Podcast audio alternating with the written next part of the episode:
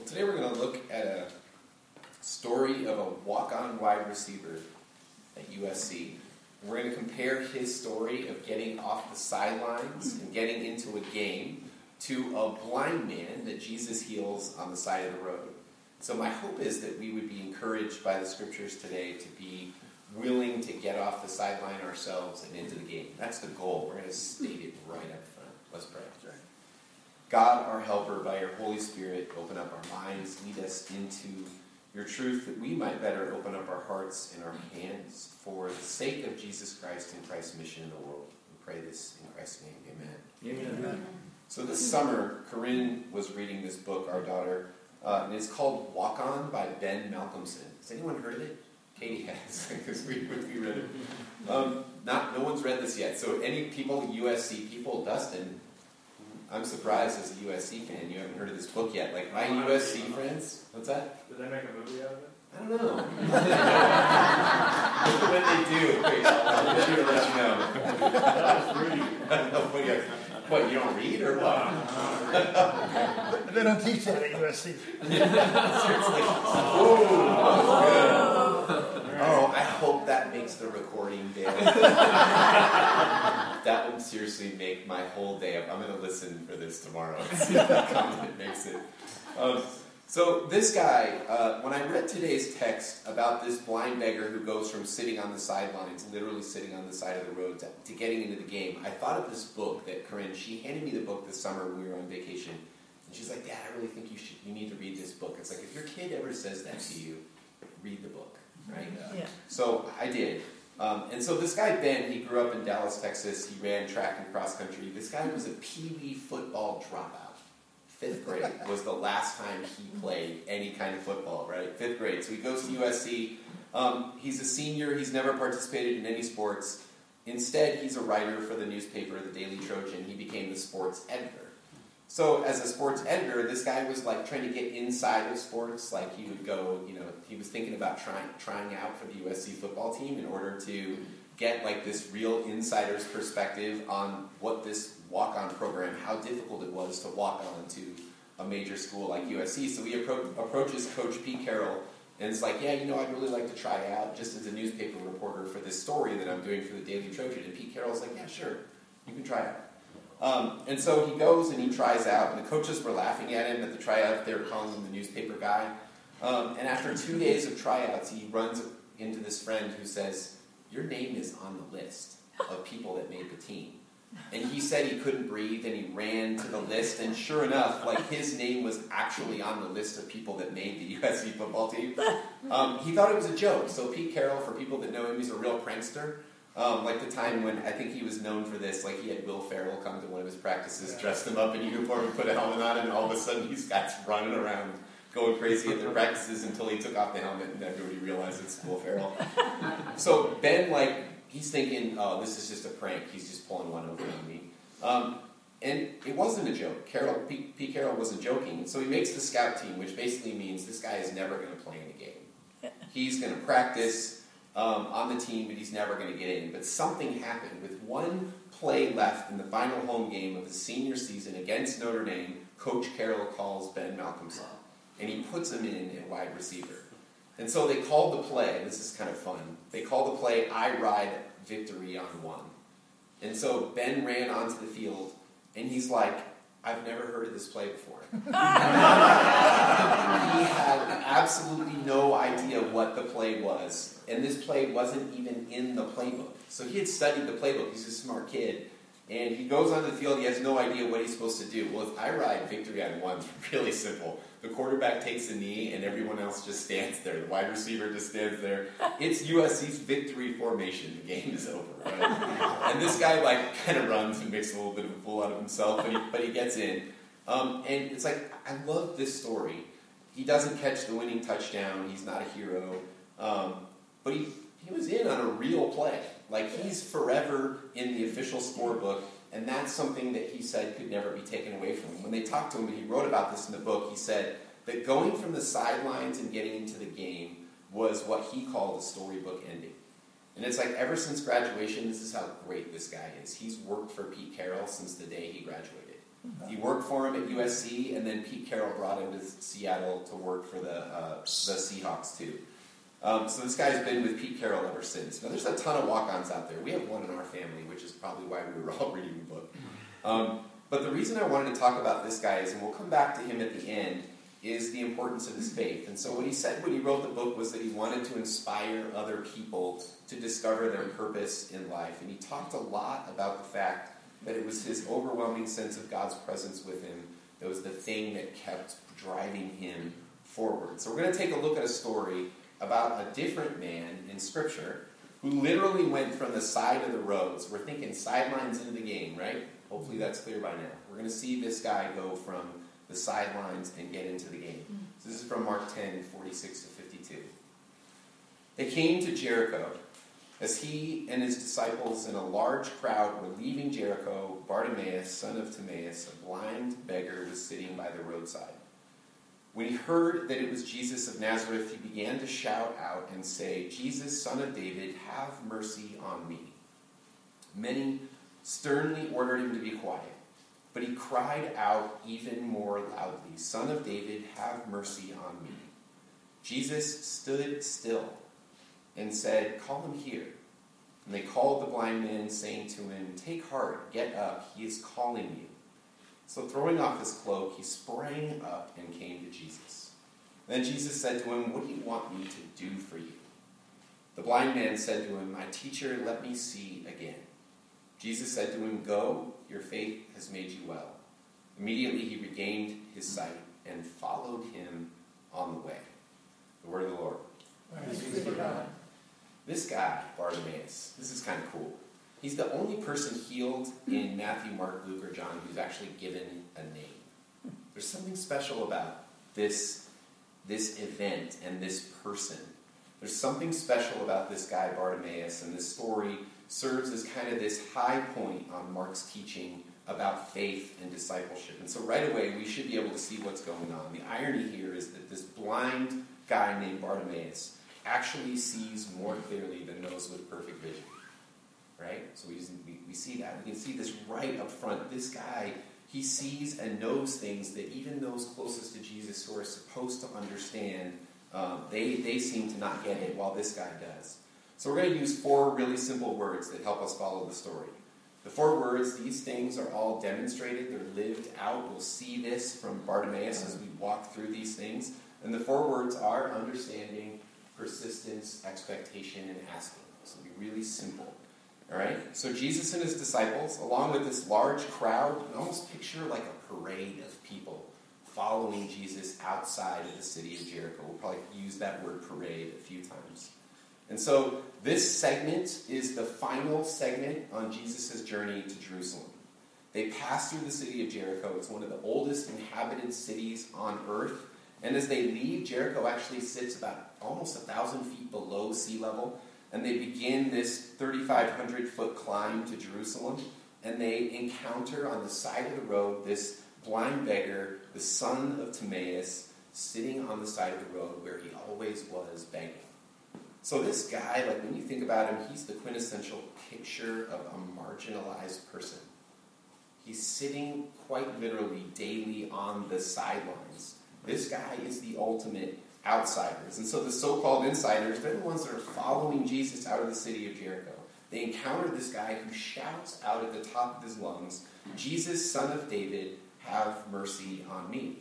And so, with this outburst, what the, what the gospel writer is trying to say is that Bartimaeus knows exactly who Jesus is. He calls him son of David. And the thing to think about here is the Messiah was to come out of the royal line of King David, right? So, what Mark is trying to say is, ooh, this guy actually knows who Jesus is, right? And so, he gets it. Despite his blindness, he actually sees what those closest to Jesus don't see. What he lacks in eyesight, he makes up for in insight. Right? And so, this big surprise, the thing that disappointed me the most about this story is the reaction of the crowd. Just disgusted me. When I, the more I looked at this, I was almost getting angry at the reaction of the crowd. Like, these people are trying to shut this guy up. Instead of standing in solidarity with him, instead of advocating on his behalf, instead of trying to help, this man, they try to keep this marginalized man right where he is. They want him to stay right where he is, on the sidelines, out of the game. They want this man to remain invisible. They want him to remain unheard.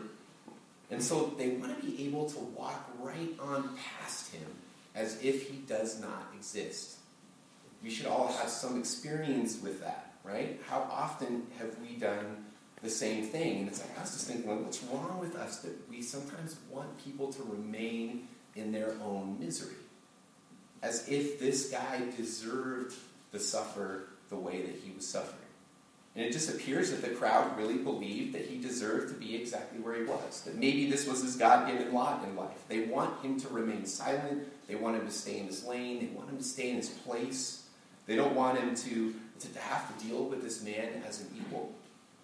And they definitely don't want to mess up the good thing that they have going with Jesus. I was thinking, I want to be able to say that I would be on the right side of this one. But again, because it's Mark's gospel, I have to ask myself the really tough questions. I'm not sure where I would have been. If you were in the crowd, how would you have felt about this guy who's disrupting this parade of people following Jesus outside the city of Jericho? But listen to this the best part is he doesn't even hear the crowds, he has, doesn't pay him any attention. He's not even phased by it. This is his big chance. He hears Jesus is in town. He shouts all the louder. He persists despite all these hindrances, all these people that are trying to stop him from coming to Jesus. He's not going to be deterred.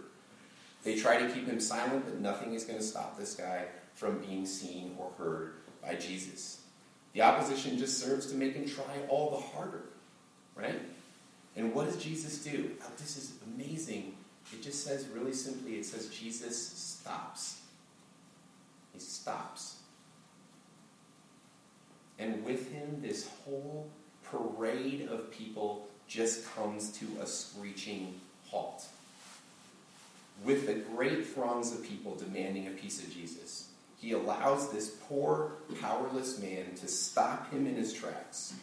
The man, think about this, this man now has the full attention of the Son of God. It's amazing right here. It's like when I got to this part of the story, I was so satisfied. And I almost, I, it could have, it could have stopped right here for me.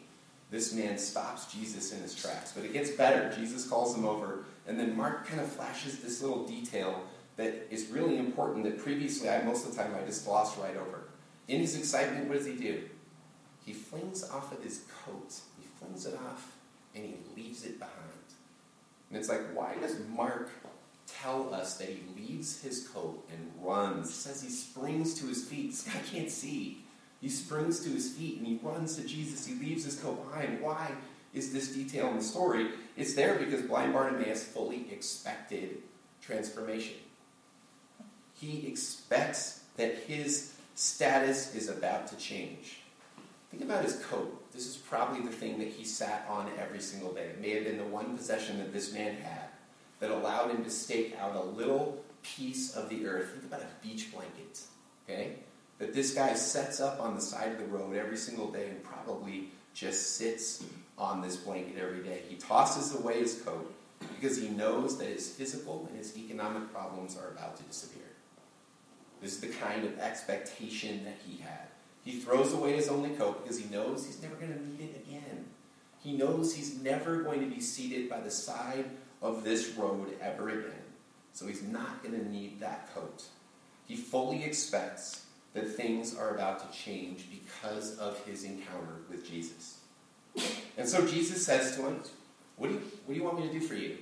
Now, if you were here last week, this is the exact same question that Jesus asked his two disciples, James and John.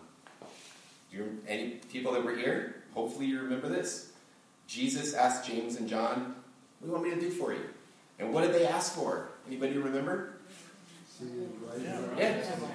They asked for positions of glory, positions of honor, one at Jesus' right hand and one at his left, right? They asked for the wrong things because they don't understand who Jesus really is. Contrast that with Bartimaeus. He asks for ordinary health, right? When asked, he wants what most people have. He wants what most of us have. He just wants to see. He doesn't ask for wealth or power, or prestige, positions of glory. He doesn't ask to be superhuman. He just asks to be more normal, right? The things that we take for granted. It's like when life is good, when things are well, this seems like the bare minimum. But you think about it when you're sick or hurting, normalcy may be God's greatest gift. And this is really important to this man. And so Jesus seeing this man, he sees him not as a nuisance, he doesn't see him as a problem. We think about this, this is important. He doesn't see him as an it. He sees him as a human, as a person, and he tells him, go. Super important. Jesus just commands him, he just says, go. That this man's faith has made him well. And this is the best stuff right here. Where does the guy go? Who can now see? Maybe for the first time, where does he go? Think about it. Like, this guy didn't have a guide dog. Yeah. You know, where's he going to go? He didn't have, you know, traffic, the beeping traffic signals to help him cross the road. Like, he had been consigned to this spot on the side of the road, maybe for his entire life. For God knows how many long years, how many thousands of hours, how many millions of minutes. What did this? Where the heck is this guy going to go? You know, it's like now all of a sudden he can go wherever he wants. The world has opened up to him for the first time. Like, where would you go? I'd go to a Laker game, I think. I was like thinking about this, and like I'd go to the redwood forest in Big Sur. I'd go to the Grand Canyon. I'd want to see all the like natural wonders of the world, things that people have been telling me about. You know, um, maybe I'd go get a job. Maybe I'd go buy a house. Maybe I'd go to a fancy restaurant. There's my list of places I would want to go would be a mile long. And where does this guy go? Like, and, and think about this last thing too. What about this crowd? If it were me, I'd want to run away from this crowd as fast as I could. These people that have been walking by me my whole life, people that had silenced me and shunned me, relegated me to the sidelines, I'd want to get away from them as fast as possible. These aren't my people. You know what I'm saying? And what does this guy do? He goes, all right. But he says, the scripture says he goes with Jesus. Who else, who else was with Jesus?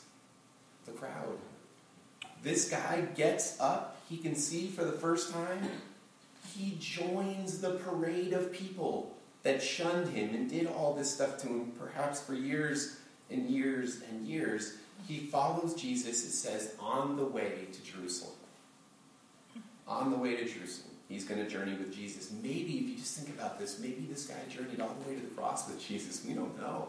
You very well might have. That's what I think it means when Mark says that. And the best part is, is this guy sees the road ahead. He knows it's not going to be easy, and he chooses to follow. He chooses to go anyway. So we think about questions like, what does this story about Bartimaeus teach a 21st century disciple of Christ, right? And so I want to just do a couple quick things. First, just a one sentence word of caution, and then a few thoughts on where we go with this. The caution first. The story isn't teaching us that if we just believe a little bit that we're going to be healed of the things that ail us, right? That's not what this story is about. I think we all know that, but I just feel like I need to say it. Faith in Jesus will make us well. And here's the thing about this word that Mark uses with Bartimaeus. This Greek word, it also means saved, right? It has mm-hmm. kind of double, double meanings. And so what Mark is trying to say for Bartimaeus is that there's both this physical dimension to his healing and there's also a spiritual dimension to this man's healing, right? And so faith in Jesus leads to discipleship. It leads to something. It's this big word. It's this big Christian word. Um, but we're going to make it really, really simple. And we're going to say it like this Whoever welcomes Jesus, whoever comes to faith in Jesus, whoever places their trust in Jesus, like Bartimaeus did, they just must be willing to follow Jesus. It's that simple. We're talking about discipleship, which means following after Jesus. And so the road to Jericho to Jerusalem, literally an uphill climb, 3,500 feet. Um, Mark also uses this uphill climb metaphorically, too. So it's physically going to be challenging, but it's metaphorically going to be even more challenging. The last leg of the journey for Jesus is going to be by far the most difficult, right? By far the most challenging. And it would also be for those who followed him there. This agonizing road that we might remember Jesus even prayed and said, God, is there, a, is there a different road we could take? We really need to take this one? And God said, Yeah, this is the road. And Jesus walks that road, right? And so the beauty in this story with Bartimaeus is, is his transformation. Here's a guy who was transformed from a beggar on the side of the road to a disciple on the road with Jesus. From a periphery to the main stage, from an outsider to an insider. Ben Malcolmson, we're going to come back to him for a moment, the USC guy. He was on the sidelines, and for one play, he got into the game. But the book was about a lot more than that. As a disciple of Jesus, he was actually talking in his book about trying to do the same thing. He wanted to get in the game as a follower of Christ, too. But he had a really hard time. While he was on the team, he tried to start a Bible study. Nobody showed up. He then formed a prayer group. That failed too. Nobody showed up. So then he came up with this crazy idea on Christmas Eve that he was going to buy a box of Bibles and put a Bible in all of his teammates' lockers and surprise them on Christmas Eve. Like, how many of you think that that's going to go well? Anybody?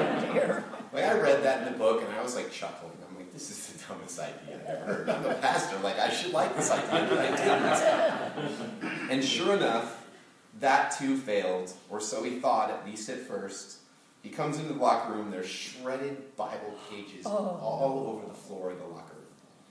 The guys got their Bible, they ripped the pages out of it, they crumpled them up, and they threw them on the floor. Like he was devastated when he saw what, what they did and just desecrating the scripture. He was crushed. He thought he was a failure. Mario Danelo was the kicker on the team. was this fun-loving kid. He was also one of Ben's closest friends. And during that season, this kid mysteriously just he passed away. Mm. A couple of games after the Rose Bowl, and Ben was heartbroken. And at the funeral service, he was surprised as they carried him in. On top of his casket was the Bible oh. that he had placed in his locker. Right. And so then it, it, this story, just a few years later, it, it comes back, you know, full circle. It's just incredible. A few years later, he ran into another former teammate who was playing in the NFL somewhere when he was on one of his trips, uh, who told Ben that he had actually seen this kid, Mario, pouring through the pages of the Bible, sitting at his locker while everyone else is tearing those pages out and throwing them down. One guy was reading it. And so he sat down with this kid and he started telling them and sharing the love of Jesus with this kid. Who's, and, and, the, and the friend that he ran into said that this kid was so moved by this that he began a relationship with God, and like just like three days later, he passed away. Yeah. So like you know, I was thinking when I first read the idea of putting the Bible in the lockers, I was thinking to myself like, this is a terrible idea. This is not going to work, you know. And what is God doing? God's rescuing even in the failure. God's healing in the midst of pain. God is saving even when all things seem to be lost. Why? Because Ben and this guy Taylor, two disciples of Jesus, they got off the sidelines into the game they, they, they did something, right? They joined Jesus on the road, and because of what they did, healing and transformation and, and salvation become real possibilities for someone else. And so God uses followers of Jesus to shape and to change this world one person at a time for those that are willing to get off the sidelines and into the game. And so I think that Mark is using the story of Bartimaeus to encourage us to, uh, those of us who place our trust in Jesus, to get off the sidelines, to enter into the same, enter into the game, and to join Jesus on the way, knowing full well that that way is not going to be easy. And so he shows us what a disciple looks like. A disciple understands. They look at Jesus. They, they know who he is. They're persistent. That even when there's obstacles and challenges and things like that, disciples of Christ find a way to, to stay after it. They expect, fully expect that when we encounter Jesus, a disciple fully expects to be transformed by this relationship. And then ask. He asks for the right stuff, and so often we ask for the wrong thing. And then the fifth word, which I could have put saved for last, is follow. Jesus tells him to go, and he goes. His going is following. He follows Jesus on the road to Jerusalem. I would, if people, this is the kind of stuff that would be really fun to talk about. If anybody was ever interested in talking about, even considering placing their trust in Jesus for the first time, this is the kind of stuff that would be wonderful to talk about with people. Uh, because there are a lot of people in this room that would say they've been, they've experienced the kind of transformation and healing that Jesus uh, is offered firsthand. So may we be willing to follow Jesus like Bartimaeus, who shows us the way. Let's pray. God, we thank you for your word. God, we thank you for the example of this man who had insight uh, even when he didn't have eyesight. God, we thank you for the things that he teaches us and shows us, the things that you're uh, trying to show us through his example. May we, who know who you are, be persistent. Uh, may we ask for the right kind of stuff. May we follow you more closely. And God, we ask that you would use each of us who make that decision um, to help to change and shape and transform this world, to, to share your love in Jesus Christ with those that need it the most. Amen.